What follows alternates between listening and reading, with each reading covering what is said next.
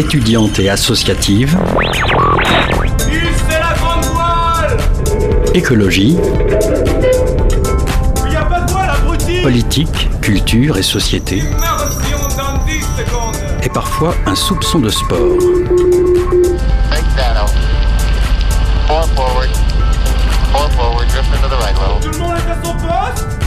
Du lundi au jeudi, 18h-19h, le sous-marin, la quasi quotidienne d'infos de Radio Campus Angers.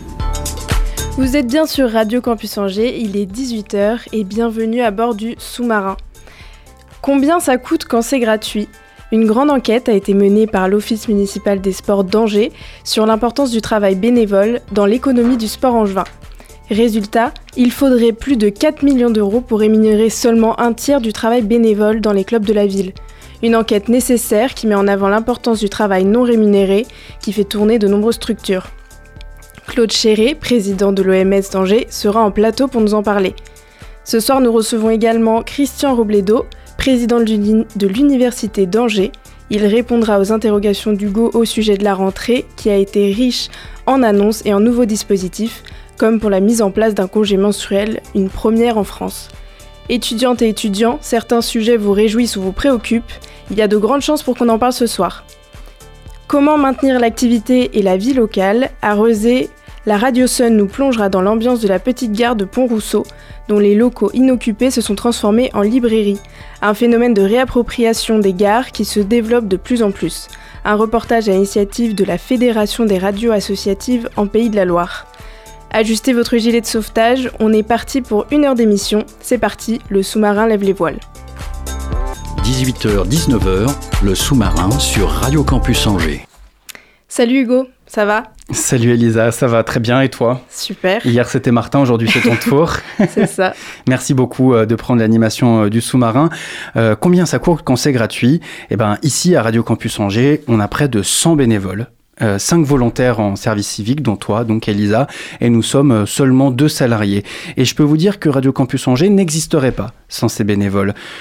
Quel paradoxe, me direz-vous, de dépendre de bénévoles alors qu'ils s'engagent gratuitement? Bon nombre d'associations n'existeraient pas sans bénévoles. Nous ne savons même pas ce qu'ils représentent en termes d'ETP. ETP, on va en parler régulièrement dans cette interview. ETP, ça veut dire équivalent temps plein. Un ETP, c'est 35 heures. 35 heures, c'est un SMIC. Et un SMIC pour une boîte, pour une association, ça représente à peu près 18 000 euros par an. Alors, en, en se servant de ces chiffres, grâce à un travail de terrain minutieux, l'Office municipal des sports d'Angers a fait le tour des associations sportives pour recenser le nombre de bénévoles, leur engagement et calculer ce qu'il coûterait s'il n'était pas gratuit. Alors avec nous pour en parler, Claude Chéré, bonsoir. Bonsoir. Vous êtes le président de l'Office municipal des sports à l'origine donc de cette enquête. Selon les chiffres du gouvernement, la France compte près de 19 millions de bénévoles en 2022. Un des grands spécialistes du, un des grands spécialistes français du bénévolat, qui s'appelle Lionel Proutot, estimait en 2004, donc ça remonte un peu, que le Bénard représente 8000, euh, attention, 820 000 emplois équivalents temps plein euh, par an. Euh, Vous, vous avez mené cette enquête au niveau des, associ- des associations sportives en juin et vous avez recueilli 46, euh, 46 réponses. C'est ça, sur un, sur un effectif euh, de club d'environ 150, on a eu euh, 46 réponses seulement. Euh, on comprend pourquoi, hein, parce que c'était une enquête malgré tout qui avait une certaine difficulté dans les chiffres et, et précisément les bénévoles sont pas toujours en compétence et de temps pour répondre à une telle enquête. Néanmoins, il fallait impérativement que nous la fassions parce que on avait trop de d'à peu près, on avait trop de oui, à peu, oui, bah c'est ça, oui. Enfin, personne n'avait véritablement un chiffre au moins estimatif relativement précis. Alors ça avait deux, deux objectifs, je, si je peux me permettre. Allez-y, allez-y, je vous en prie. Le- le- le- les objectifs, c'était d'une part euh, pour fidéliser les bénévoles en montrant qu'ils sont indispensables dans les, dans les, Les- associations. les clubs sportifs, ouais. Avec club Mm. sportif, il n'y a pas de bénévoles, il n'y a plus de club. Euh, c'est pas parce qu'on a des salariés que le club va fonctionner. C'est un plus, c'est un complément. Donc on a, on a vraiment voulu montrer ça pour euh, valoriser le travail qui est fait quotidiennement et pendant un certain temps. Euh, on a un deuxième point sur lequel on, voulait aussi euh, montrer aux instances municipales notamment que, bah oui, il y a des bénévoles et les bénévoles, il faut aussi penser à les financer par l'intermédiaire de leur association, pas eux-mêmes, mais leur association. Et que sans bénévoles, ça coûterait énormément plus cher à la municipalité s'il fallait Évidemment, et ça, on va, on va y revenir parce que c'est un des grands bilans qu'on Mm. peut tirer euh, de votre enquête. Euh, là, sur les 46 clubs qui ont participé à, à votre enquête, les associations sportives, vous dites, peuvent compter sur plus de 1500 bénévoles réguliers. C'est énorme, c'est l'équivalent de 154 équivalents temps plein. Ça veut dire qu'il faudrait 154 salariés pour réussir à arriver à un niveau de proposition qui soit le même qu'aujourd'hui. Comment est-ce que vous analysez ces chiffres? Moi, ça ne me surprend pas. Alors, sachant que dans notre étude, qu'on a voulu euh, seulement financière, on ne voulait pas parler du bénévolat, mais ce que représente le financement euh, de ces clubs, euh, ce qu'on a voulu faire, en fait, c'est euh, montrer, montrer que finalement, euh, même si les associations progressent et qu'elles ont des salariés, elles ne peuvent pas se passer de bénévoles. Hmm. Et ces bénévoles, eh ben, on a envie de les mettre un petit peu en avant parce que souvent ils font un, un travail de terrain discret pour la plupart. Et tout ça, c'est pas égal en fonction de l'importance des associations. Hmm. Parce que les associations sportives qui adhèrent à l'OMS, c'est à partir de 20 jusqu'à 1000. Donc Ouais. c'est très, très, très variable. Comment est-ce que vous avez obtenu euh, tous ces chiffres? Donc euh, euh, 4 millions euh, d'euros, c'est la valeur que représenterait cet engagement bénévole, plus de 1500 euh, bénévoles, 154 équivalents temps plein. Comment vous avez eu tous ces chiffres? Quelle a été votre méthodologie? Alors, on, on est parti d'une enquête qui avait été euh, partiellement réalisée déjà par euh, les Sables d'Olonne, l'OMS des Sables d'Olonne. C'était d'abord Le- sur... L'OMS, l'Office municipal des sports. Voilà. Oui. Ça, alors, on, on dit office municipal. Alors, municipal, c'est le territoire. Ça n'a rien à voir avec la municipalité. Tout à fait. On est une nation complètement indépendante. hein. Et en fait, partant de cette base-là, je- on, on a pu euh, euh, voir avec eux s'ils pouvaient nous donner leurs résultats et, et- et- et on a pu avoir des contacts. Et puis nous, on a travaillé dessus, on a amélioré, parce qu'évidemment, la ville de Sable-d'Olonne et la ville d'Angers, c'est pas du tout le même, euh, la même grandeur, la même, le même espace sportif. Donc on est parti de là, puis on a travaillé, on a, on a fait des fichiers, on a regardé euh, qu'est-ce qui est intéressant de savoir, et on a étudié. Donc on a à l'OMS, on a Vous avez passé des coups de fil, vous êtes allé sur le terrain, Non. concrètement, comment vous voilà, on, débrouillé on a fait, on a fait carrément le, le fichier. On a fait un fichier pour que les gens n'aient plus qu'à remplir. leur- Ah, ce sont les associations elles-mêmes qui... elles-mêmes qui ont rempli. Hmm. On a, aller les voir indépendamment, c'était trop, trop compliqué. hein. 146 clubs euh, adhérents euh, à l'OMS euh, Mhm. à Angers, euh, 46 clubs seulement qui ont participé. Est-ce que ces chiffres sont quand même viables? Qu'est-ce Oui. qu'ils disent alors qu'il n'y a que un tiers euh, des Ouais, clubs mais- euh, adhérents à l'OMS qui ont participé?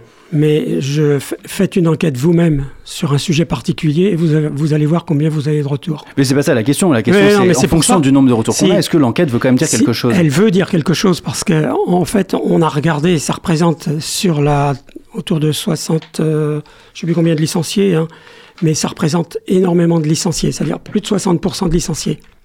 C'est-à-dire qu'on a des petites associations, des grandes associations, mais on ne peut pas imposer aux gens de répondre à un questionnaire.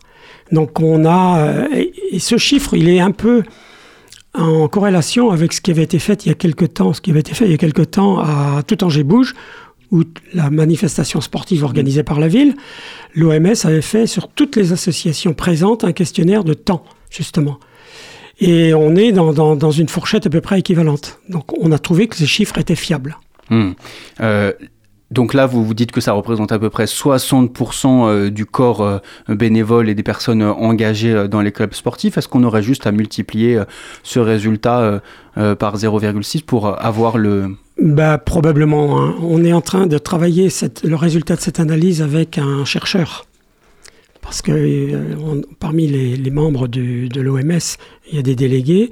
Et parmi ces délégués de discipline, il y a un chercheur qui a trouvé ça très intéressant, qui est en train de travailler dessus pour pouvoir avancer encore un petit peu plus. Hmm. Parce que pour l'instant, on a des résultats bruts, mais assez peu d'analyse finalement sur ce que ça peut bien vouloir Euh. dire et les incidences de, de- de ces chiffres-là.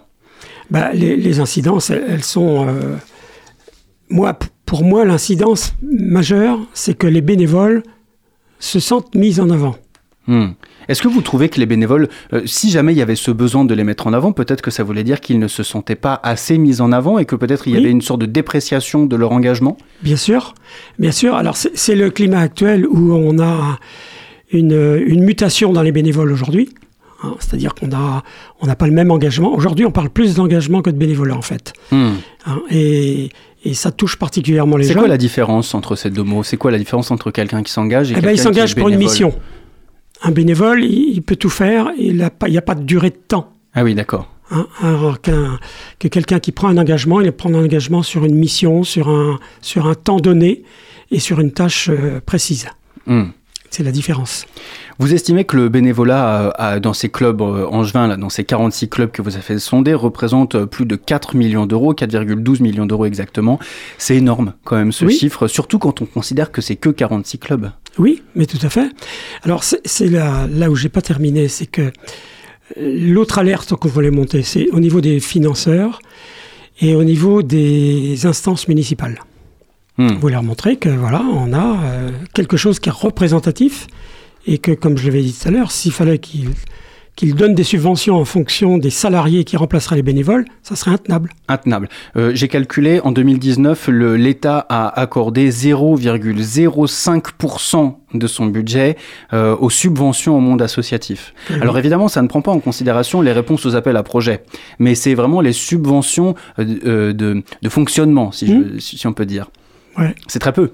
Ben, c'est très peu. Et c'est aussi pour ça qu'un organisme comme le nôtre, une, une association comme le nôtre, comme la nôtre, eh bien, on milite toujours pour, euh, pour euh, mettre en valeur toutes ces, toutes ces associations sportives. Hmm. Et ça, c'est un des éléments qui nous donne des arguments. Vous trouvez, vous, vous avez un message à faire passer à la municipalité, j'ai Ah bah, l'impression. toujours, mais je, Oui. je le fais régulièrement parce qu'on a la chance de se voir régulièrement et, et de travailler ensemble.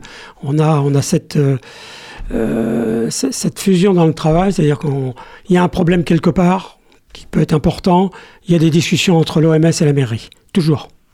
C'est une façon. Alors, malgré tout, il y a des points de désaccord et notamment sur. euh, C'est quoi le budget euh, de, la, de la ville pour les associations 1 sportives 500 000 pour les associations sportives. 1 500 000. Là, sur subventions. 46 clubs sondés, on est à 4 millions Ouais, de la valeur des bénévoles. ouais, Est-ce qu'ils ont lu, est-ce qu'ils ont eu ces chiffres? Oui, Quelle a été leur réaction? Aucune. Ah. Et ça me désole. Qu'est-ce que vous espérez? Vous espérez avoir plus de subventions? Euh, oui, forcément, ou, ou les, ou les attribuer d'une manière différente. Parce qu'on a quand même des critères qui sont établis de- avec les années par les différentes municipalités, les différents courants de l'OMS. Mais malgré tout, euh, plus de subventions ou mieux ciblées surtout. Hmm, Comment ça mieux cibler Vous trouvez que c'est mal réparti? Non, la répartition, elle est sur les critères qui sont aujourd'hui. euh, ils sont un petit peu obsolètes puisqu'ils ont été faits au fil des années. Et aujourd'hui, euh, ben on est, euh, il y, a, il y a des choses qui collent plus quoi. On est, on est sur des sur, sur des critères euh, qui n'ont plus lieu d'être quoi. Hmm. Euh, par contre, il y a toujours ce critère euh, effectif. Où là, Mm. on a 50% de la subvention qui vont sur les critères euh, effectifs. Effectif. Donc ça, c'est très important. hein. Je voudrais revenir un peu sur les chiffres que vous Oui. annoncez à l'intérieur de cette enquête. À l'intérieur de ces chiffres, vous faites la distinction entre les catégories de bénévoles. Et ça, c'est aussi très intéressant. Un, un cadre dirigeant n'aura pas la même valeur en équivalent temps plein qu'un juge arbitre ou qu'un entraîneur éducateur ou qu'un bénévole euh, qui sera un peu la, la petite main pour organiser Oui. et tenir la buvette. Et ils représentent pas tous la même valeur financière. Tout à fait. Tout à fait. On avait, on avait ce choix de mettre tout le monde au SMIC, mais on a préféré faire la Convention nationale du sport en fonction de la responsabilité de chacun.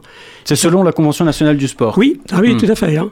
Évidemment, un président de club de 300 clubs, il a d'autres responsabilités qu'un bénévole sur une petite association de 50 où euh, le budget sera pas le même, les frais de déplacement seront pas les mêmes. Enfin, c'est à partir d'un moment, euh, les clubs sont des petites entreprises où il faut impérativement quand même des compétences. Et les compétences, un président de club aujourd'hui, c'est une charge mentale très importante. Et on a estimé qu'en fonction des degrés de responsabilité, ça pouvait faire quelque chose d'intéressant. Eh bien écoutez, merci beaucoup Claude Chéré d'avoir répondu euh, à nos questions sur les ondes de Radio Campus Angers. Toute cette enquête évidemment est retrouvée sur euh, votre site internet omsangers.net. L'Office municipal des sports angevin recense 146 clubs de sport à Angers sur son site internet. Alors si l'envie vous prend de participer à ces initiatives bénévoles ou de vous lancer dans le vol à voile, le billard ou bien encore le kendo, rendez-vous donc euh, sur omsangers.net. Merci beaucoup Claude Chéré. Merci beaucoup à vous. Vous l'avez sûrement croisé en festival cet été, Biga Ranks collabore avec le duo de beatmakers L'Entourloupe. On s'écoute comme nous sur Radio Campus Angers.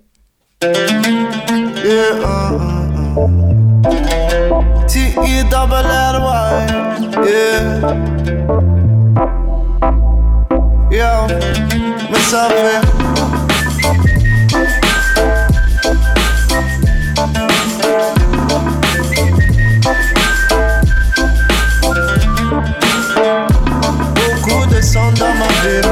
aucun ne sonne comme nous. Beaucoup de sons dans ma vie, mais aucun ne sonne comme, comme, comme deux. Quand je sors le soir, je ne sors pas sans toi. Quand je sors le soir, je ne sors pas sans toi. Quand il fait froid dehors, tu me prends en dans tes bras. Tu connais mes ennuis, entremêlés de mes joies, ça me sing sing. Beaucoup de sons dans ma vie, mais aucun ne sonne comme nous. Beaucoup de sons dans ma vie, mais aucun ne sonne comme nous. Beaucoup de sons dans ma vie, mais aucun ne sonne comme, comme, comme. Beaucoup de sons dans ma vie, mais aucun ne sonne comme. Yo, ça fait.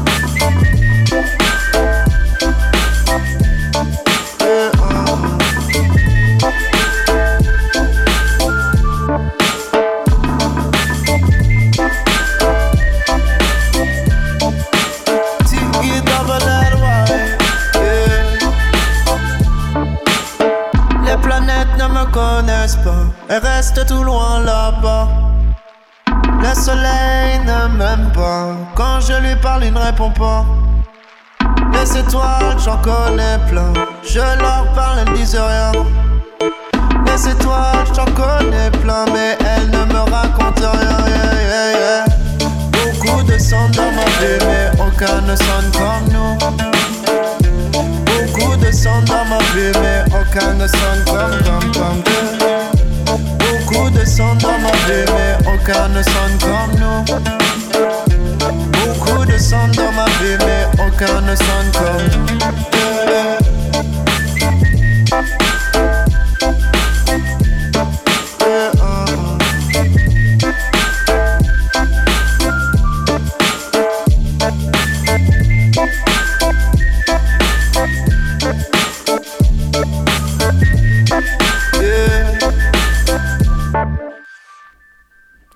Et maintenant, on part du côté de Rezé pour le reportage de Pensée locale sur la transformation de la petite gare en librairie. Pensée locale, un enjeu de société. Une émission des radios associatives des Pays de la Loire.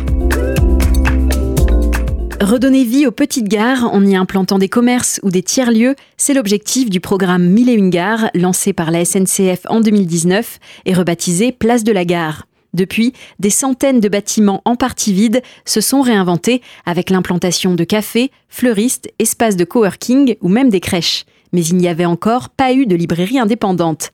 C'est désormais chose faite à Rezé, en Loire-Atlantique, où vient d'être inaugurée la petite gare de Pont-Rousseau. Nous y avons retrouvé la Rezéenne Juliette Munier. On était trois amis euh, avoir euh, pris connaissance un petit peu par hasard de l'appel à projet il y a deux ans et demi. Et en fait, cet appel à projet, il est arrivé à un moment où chacune de notre côté, on réfléchissait un petit peu au sens qu'on voulait donner à nos vies professionnelles.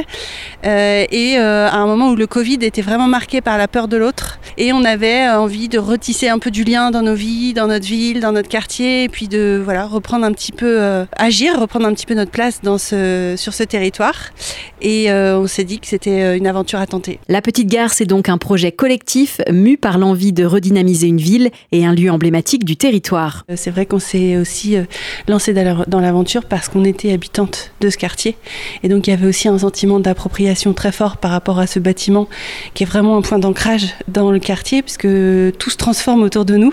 Et cette gare, elle bouge pas. Elle a une, une histoire très riche. Et du coup, c'était l'occasion vraiment de lui donner une nouvelle vie. Cette gare, elle a 150 ans bientôt, elle est encore en activité, elle relie Nantes à la mer. tout ça, c'était un peu une invitation au voyage et on s'est laissé tenter un peu par ce, voilà, cette utopie. Une utopie qui a d'abord pris la forme d'un long parcours administratif avec le dépôt d'un dossier de candidature auprès des équipes du réseau SNCF Gare et Connexion. Il y a eu 20 projets qui ont été présentés, euh, enfin retenus en tout cas euh, par les équipes de la SNCF.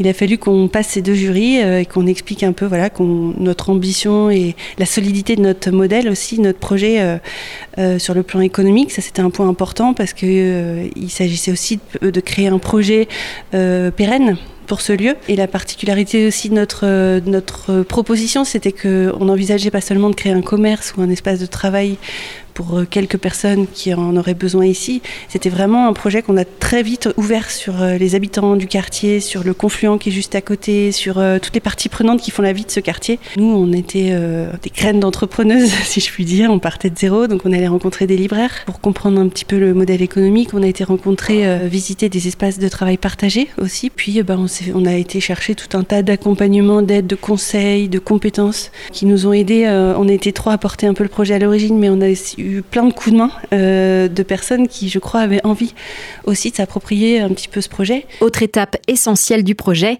la phase de travaux et la question cruciale des financements. Alors il y a deux choses en fait. Il y a une partie euh, des travaux qui sont financés par la SNCF dans le cadre des travaux propriétaires en fait, donc tout ce qui est la coque. Donc tous les travaux de gros œuvres ont été réalisés par euh, la SNCF, mais aussi les travaux d'accessibilité. Et puis après il y a une autre phase qui est plus liée à l'aménagement et aux finitions du projet.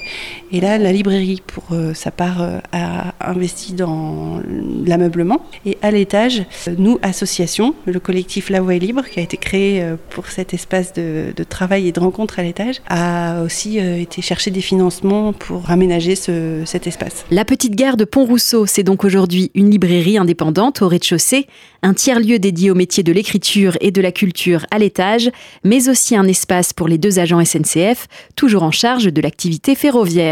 Un lieu de vie inauguré mi-septembre et qui semble déjà répondre à un vrai besoin des habitants. Bah pour nous, euh, c'était un moment assez magique. Euh, c'était un moment un peu charnière parce que ça marquait euh, deux ans et demi de travail en, en, coulisses et en équipe restreinte autour de ce projet. Donc on avait hâte de le voir vivre avec les habitants. Ça nous encourage beaucoup et ça nous, ça nous laisse penser que plein de choses sont possibles dans le bâtiment, mais aussi à l'extérieur sur ce parvis qui n'avait jamais vraiment été investi. Et donc là, c'était un peu une fête de village, une fête de quartier et on a du coup pas mal d'envie pour la suite. En Pays de la Loire, d'autres gares sont actuellement concernées par ces projets de réaménagement, notamment à La Roche-sur-Yon, Sainte-Pazanne, Chalonne ou Clisson. C'était un reportage de Maud Lorgeret pour Sun et Pensée locale.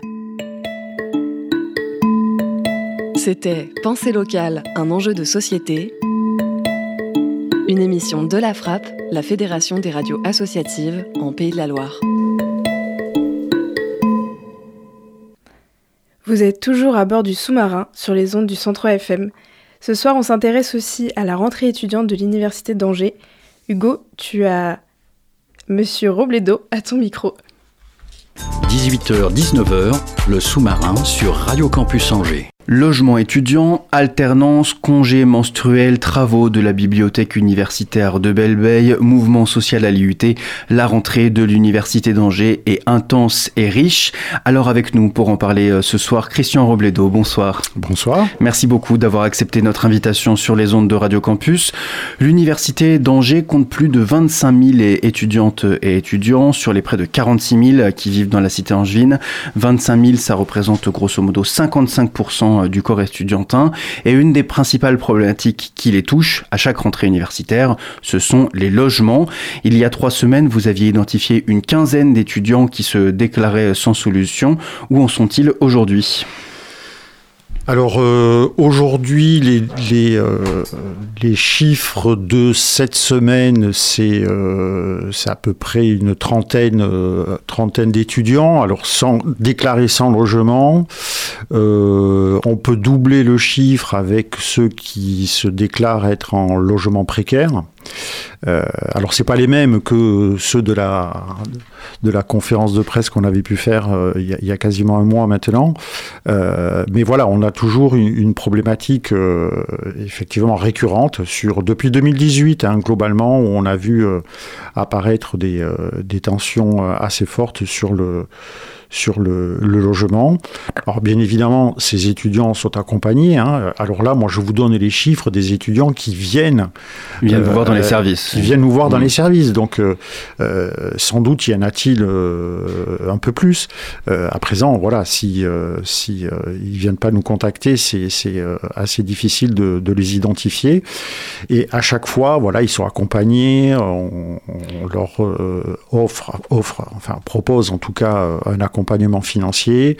Euh, ils sont pris en main par les, nos assistantes sociales pour aussi les accompagner dans des démarches de recherche.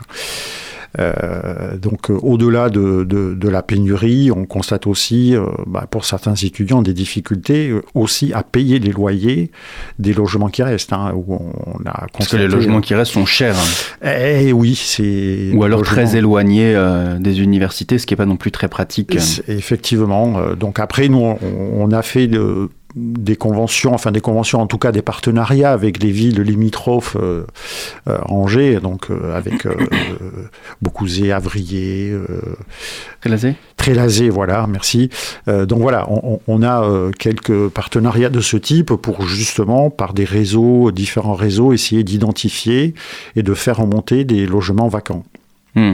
Une des solutions que vous avez proposées et euh, dont vous nous avez parlé à la conférence de presse, c'était une solution de logement en attendant dans un camping.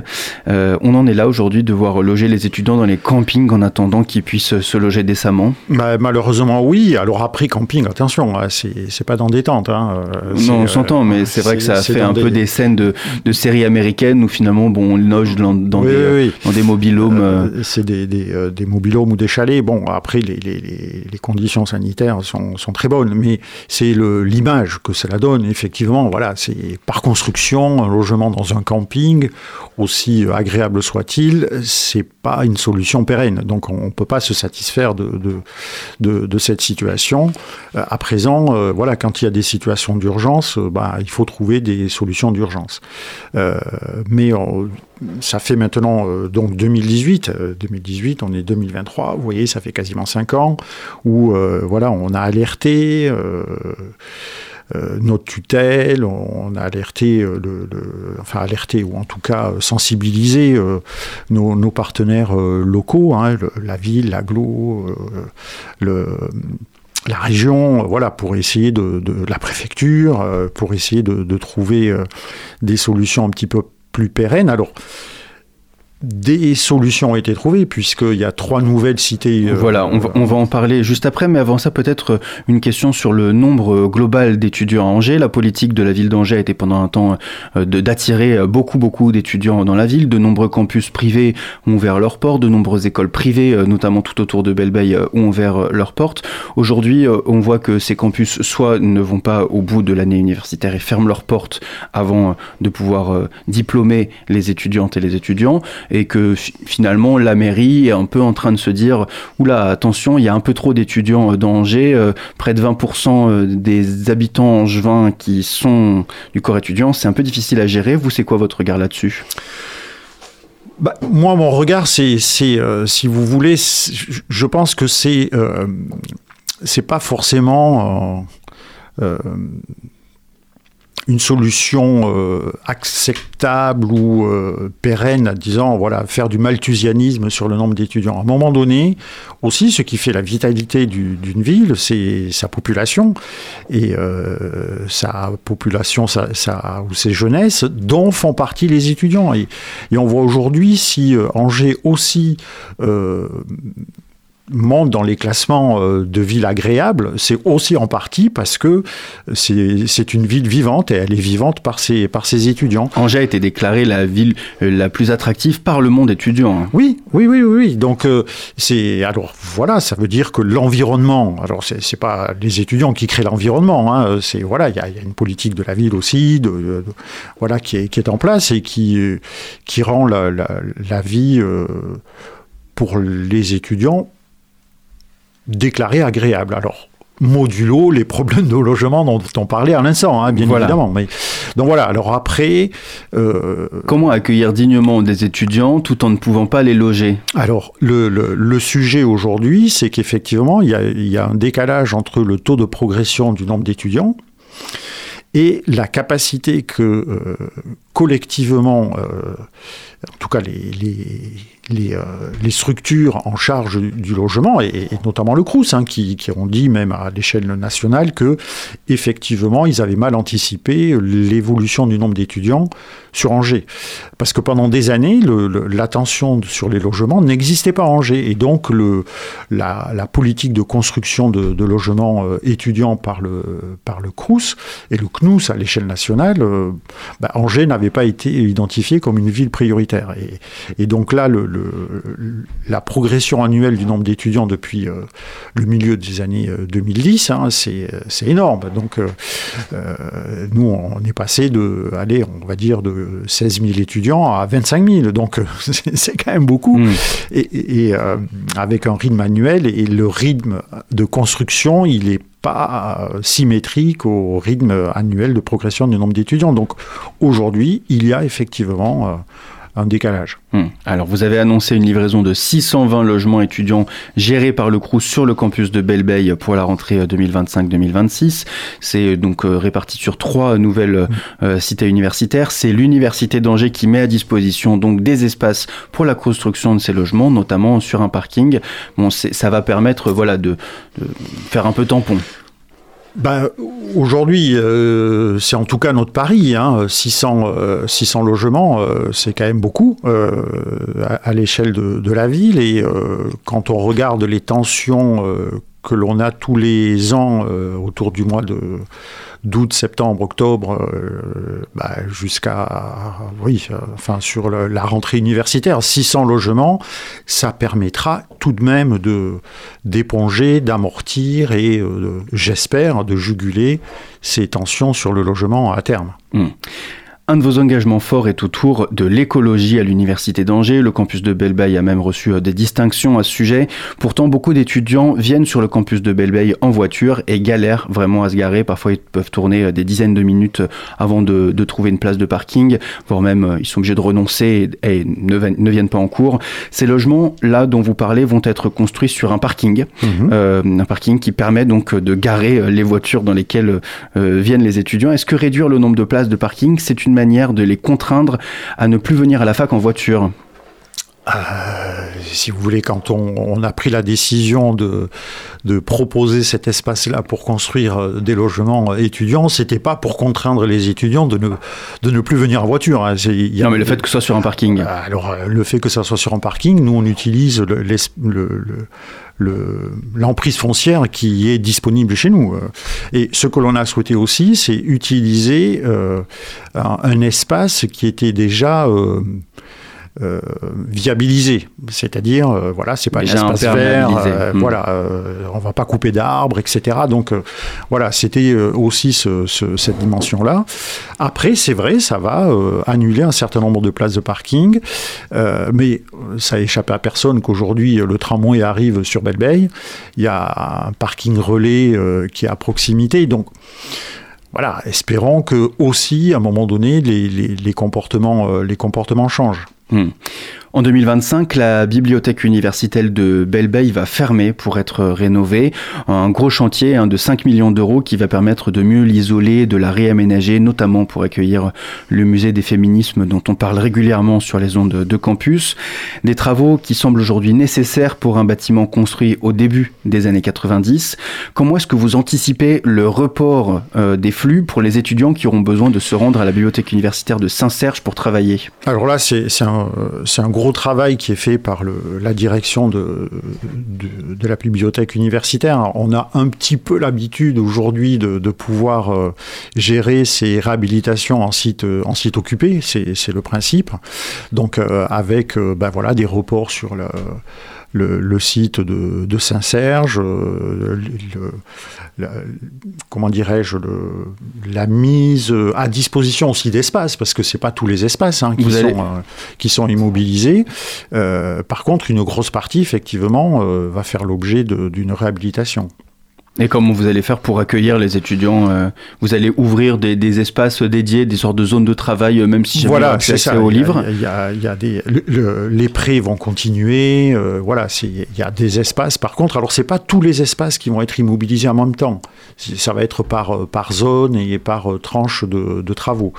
Euh, donc à un moment donné, voilà, il faut, faut conjuguer ces deux, contraintes-là, à la fois bah, la réhabilitation euh, et puis rendre le, les espaces plus, euh, plus adaptés à ce qu'est aujourd'hui la fréquentation d'une bibliothèque universitaire. C'est bien évidemment l'accès euh, au savoir, aux livres, euh, à différents, euh, différentes ressources, mais c'est aussi, et beaucoup aujourd'hui, on le voit, des espaces de, de travail, de, de révision pour les étudiants. voilà, qui, Et de sociabilisation, puisqu'on peut aussi s'y retrouver pour travailler oui, en groupe. Voilà, travailler en petits groupes, euh, voilà, avec des zones euh, qui le permettent, des zones de silence, Ouais. etc. Donc c'est c'est très très bien organisé. Mm.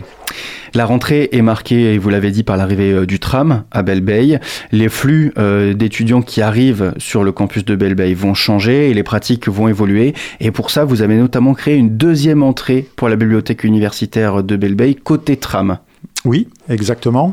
Euh, bah ça, c'est c'est aussi une grosse réflexion que l'on a eue quand on, on a eu les plans définitifs de, de, De l'arrivée du dernier tramway. stop Mm. finalement du, du tramway hein, sur, euh, sur Belle Bay, puisque euh, voilà, le, le terminus eh bien, c'est, euh, est, euh, est en face d'un, de, d'un bâtiment de l'université d'Angers et dans la prolongation de la bibliothèque. Et or aujourd'hui, l'entrée de la bibliothèque était plutôt du côté du boulevard Lavoisier, donc là, Un peu au cœur du campus. au hein. cœur du campus, où il fallait passer par le, le- la fac de lettres. Donc là, ben, on, on fait une entrée sur le, le côté qui va matérialiser aussi l'entrée du futur musée des féminismes euh, euh, qui sera fait aussi euh, à cet endroit. Donc voilà, ça nous a aussi euh, conduit à repenser l'aménagement du campus euh, et je pense d'une façon euh, plus conviviale qu'auparavant.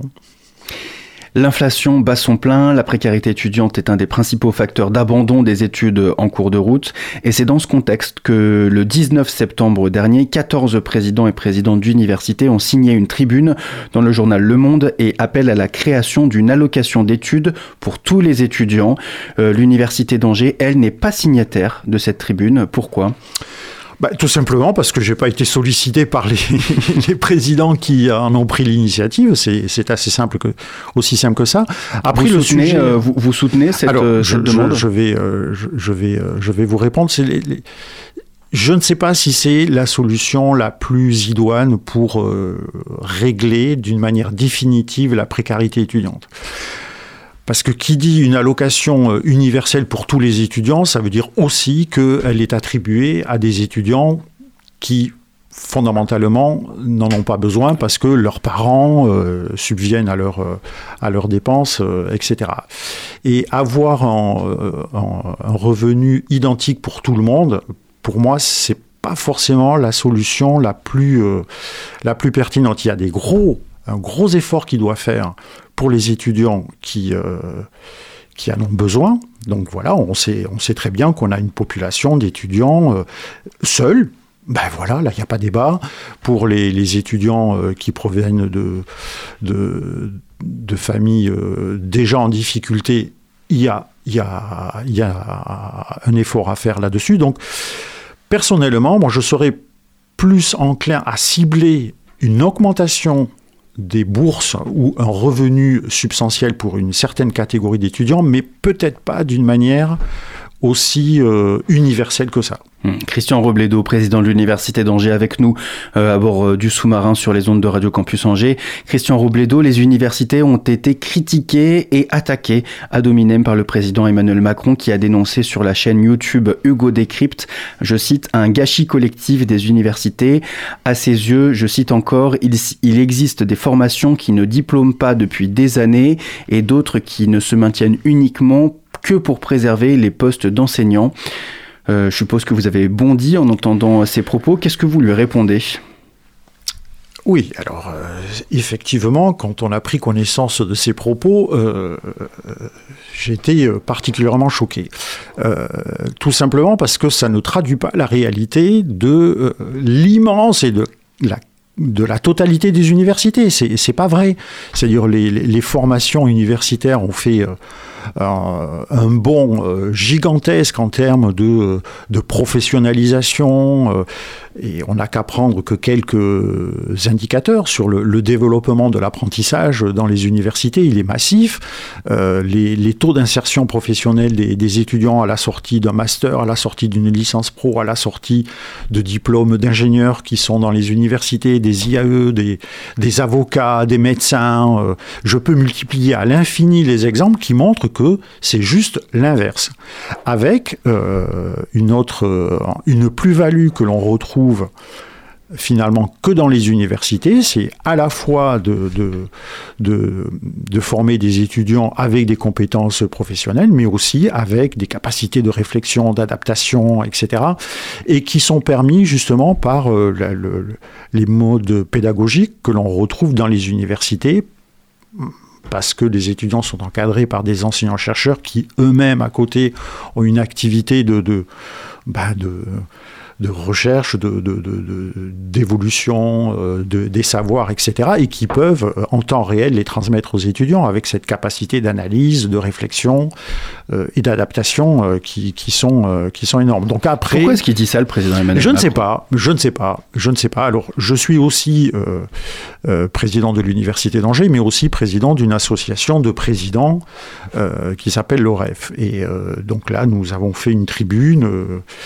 qui aussi s'insurge contre, contre ces propos, parce que au-delà du caractère blessant de la chose, c'est aussi, ça ne traduit pas la réalité. Hmm. Il vous a également qualifié euh, de mauvais gestionnaire. Euh, vous auriez euh, plein de fonds non utilisés que vous auriez pu mettre à disposition. Ah oui, pas l'université d'Angers. Hein. Non, pas vous personnellement. non, non, on s'entend, pas vous personnellement. je dis euh, vous les, présidents d'université. oui, oui.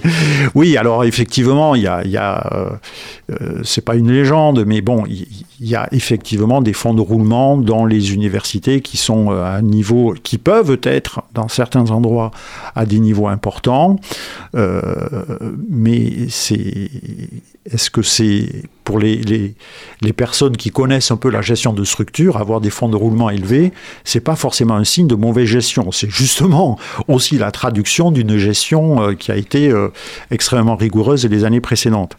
Euh, mais là aujourd'hui, non, c'est pas un mauvais gestionnaire.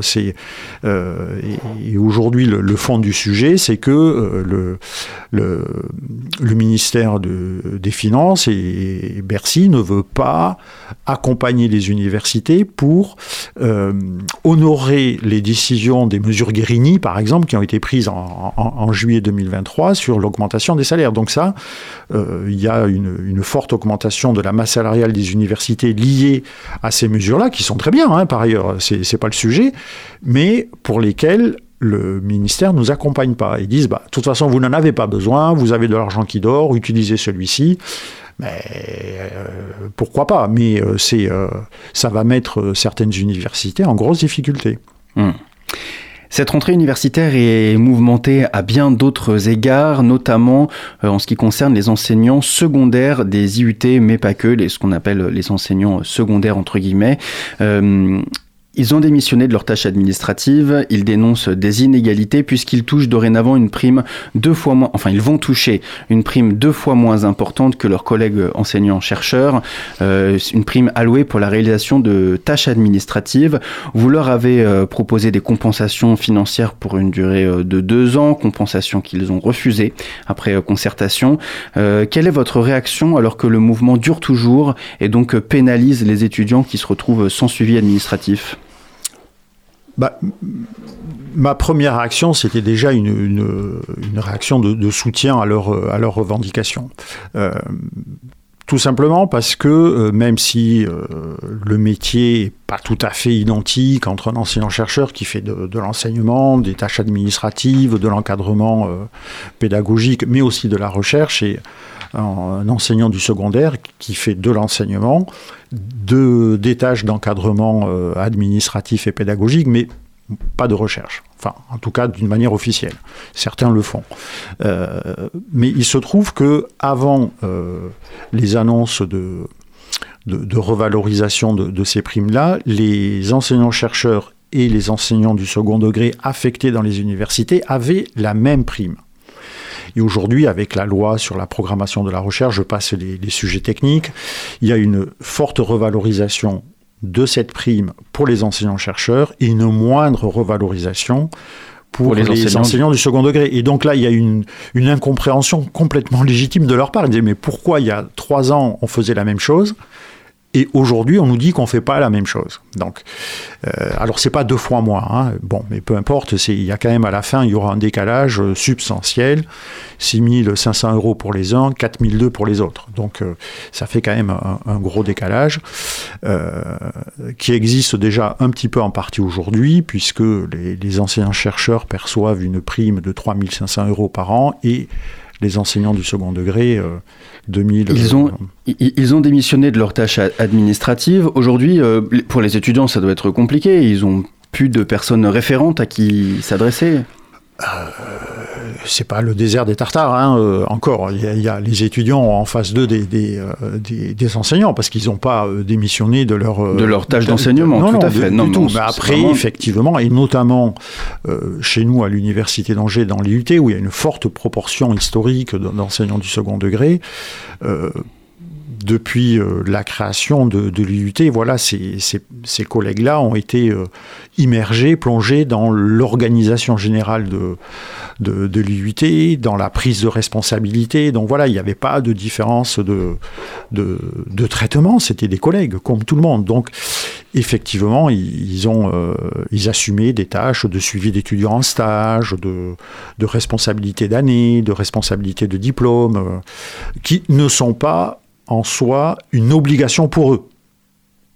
Ils le faisaient parce que euh, ils trouvaient un, intérêt dans l'accompagnement des étudiants. Donc aujourd'hui, quand ils se sont désengagés de ces missions-là, eh bien c'est reporté, bon an mal an, euh, sur d'autres enseignants et pour le coup des enseignants chercheurs. Une des grandes nouvelles, euh, une des grandes nouveautés à l'université d'Angers, c'est vous avez annoncé la création d'un congé menstruel à destination euh, du corps étudiant. En cas de règles douloureuses, il sera possible de s'absenter sans justificatif médical, simplement en remplissant un formulaire en ligne. Vous êtes la première université euh, de France à mettre cela en place pour le corps étudiant. Ça doit être une fierté.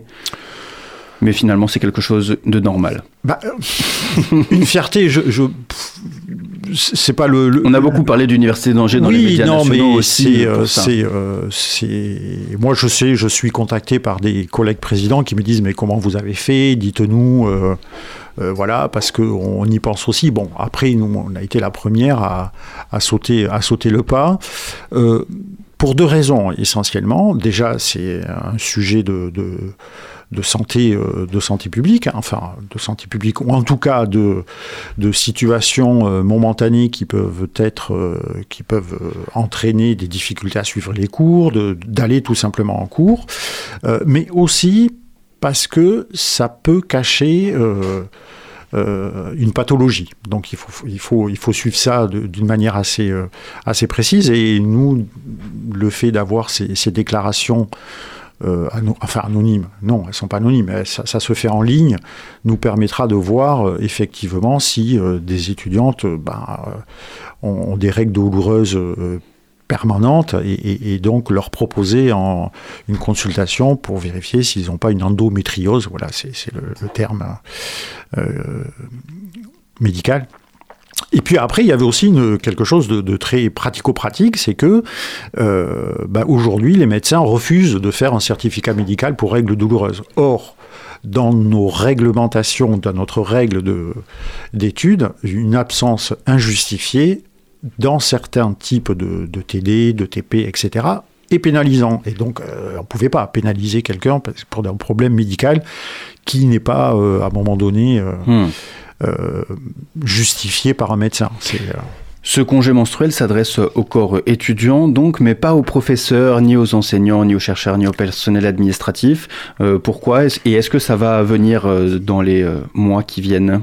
Ah bah, euh, quand euh, les collègues ont, appris le, ce dispositif, bien évidemment, ils ont dit bah et pourquoi pas pour nous? Alors après, le sujet est, un peu plus complexe parce que là, euh, on, on touche le droit, le droit du travail et donc voilà, il n'y a pas de autant de souplesse, on, peut y arriver. Hein. Je, je, suis pas, voilà, par le dialogue social, etc., trouver des dispositifs. Aujourd'hui, voilà, on n'a pas engagé le dialogue social avec les représentants du personnel sur ce type de, de dispositif. Mais comme on m'en a fait la demande, c'est quelque chose qui viendra dans le calendrier sans doute dans les mois à venir. Mais euh, voilà, aujourd'hui, non, on n'a pas proposé ça pour le, le personnel. En ce moment, euh, nous sommes le 5 octobre et il fait beau, peut-être bien trop beau et bien trop chaud pour que ce soit normal. Pourtant, il y a deux semaines, ce sont des trompes d'eau qui ont poussé au report euh, du grand temps fort de la rentrée, le Campus Day. C'était censé être les 10 ans du Campus Day cette année. Pour l'instant, aucune date de report n'a été annoncée. Est-ce qu'il y aura quand même un Campus Day cette année? Euh, S'il y a quelque chose, ça sera pas un campus D. Euh, voilà, parce que l'organisation. C'est même pas sûr qu'il y ait quelque chose. Bah euh, là, euh, non. C'est, on est en train d'y travailler, de, de- d'avoir un, temps fort plutôt euh, vers la fin de l'année, mais dans un- une configuration complètement différente. Donc voilà, un campus D, c'est quand même un an de préparation. hein. C'est, un gros travail qui est, fait de, programmation, d'organisation.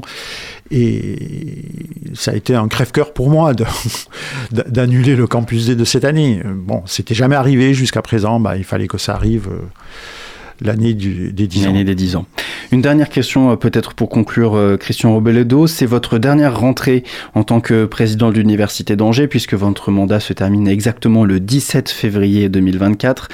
Euh, vous ne vous représenterez pas, puisque vous ne pouvez pas vous représenter, mais ce sera votre première vice-présidente, Françoise Groslo, qui, elle, a annoncé sa candidature. Est-ce que vous avez quelques mots pour elle?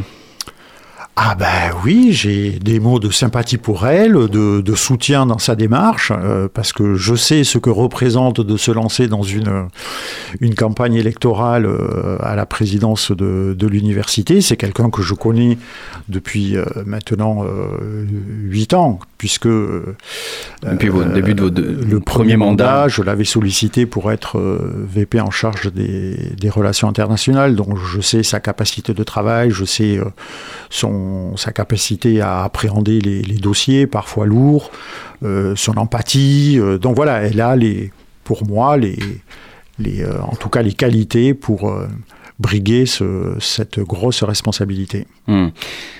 Est-ce que vous, vous allez retourner dans le corps professoral? Bah oui, de toute façon, j'ai pas le choix.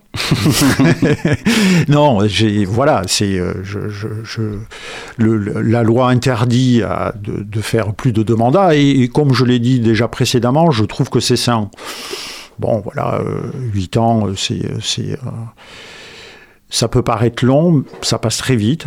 Euh, ça permet de- de- d'enclencher et de porter quand même des projets qui peuvent être structurants. Mais c'est bien aussi que ça change. Donc voilà, parce que euh, on a beau avoir beaucoup d'imagination, après euh, c'est qu'il y ait d'autres façons de penser, d'autres façons de d'organiser les choses, de, des relations à l'autre. Donc euh, voilà, c'est et donc Bah après, je suis pas mis dehors de l'université. Hein, c'est, euh, je redeviendrai professeur à Polytech. Eh ben merci beaucoup, euh, Christian Robledo, d'avoir répondu à nos questions euh, sur les ondes de, de, campus et très bonne continuation à vous alors pour cette fin de mandat et pour euh, ce retour euh, dans le corps professoral. Merci beaucoup. C'est déjà la fin de notre traversée. Le sous-marin, c'est fini pour aujourd'hui. Merci d'avoir été avec nous sur Radio Campus Angers et on se retrouve lundi prochain à 18h. On accueille l'asso Ciné Légende qui viendra nous présenter son prochain cycle Magouille et débrouille au cinéma. Alors restez bien à l'écoute de Campus. D'ici là, n'oubliez pas, les bonnes ondes, c'est pour tout le monde.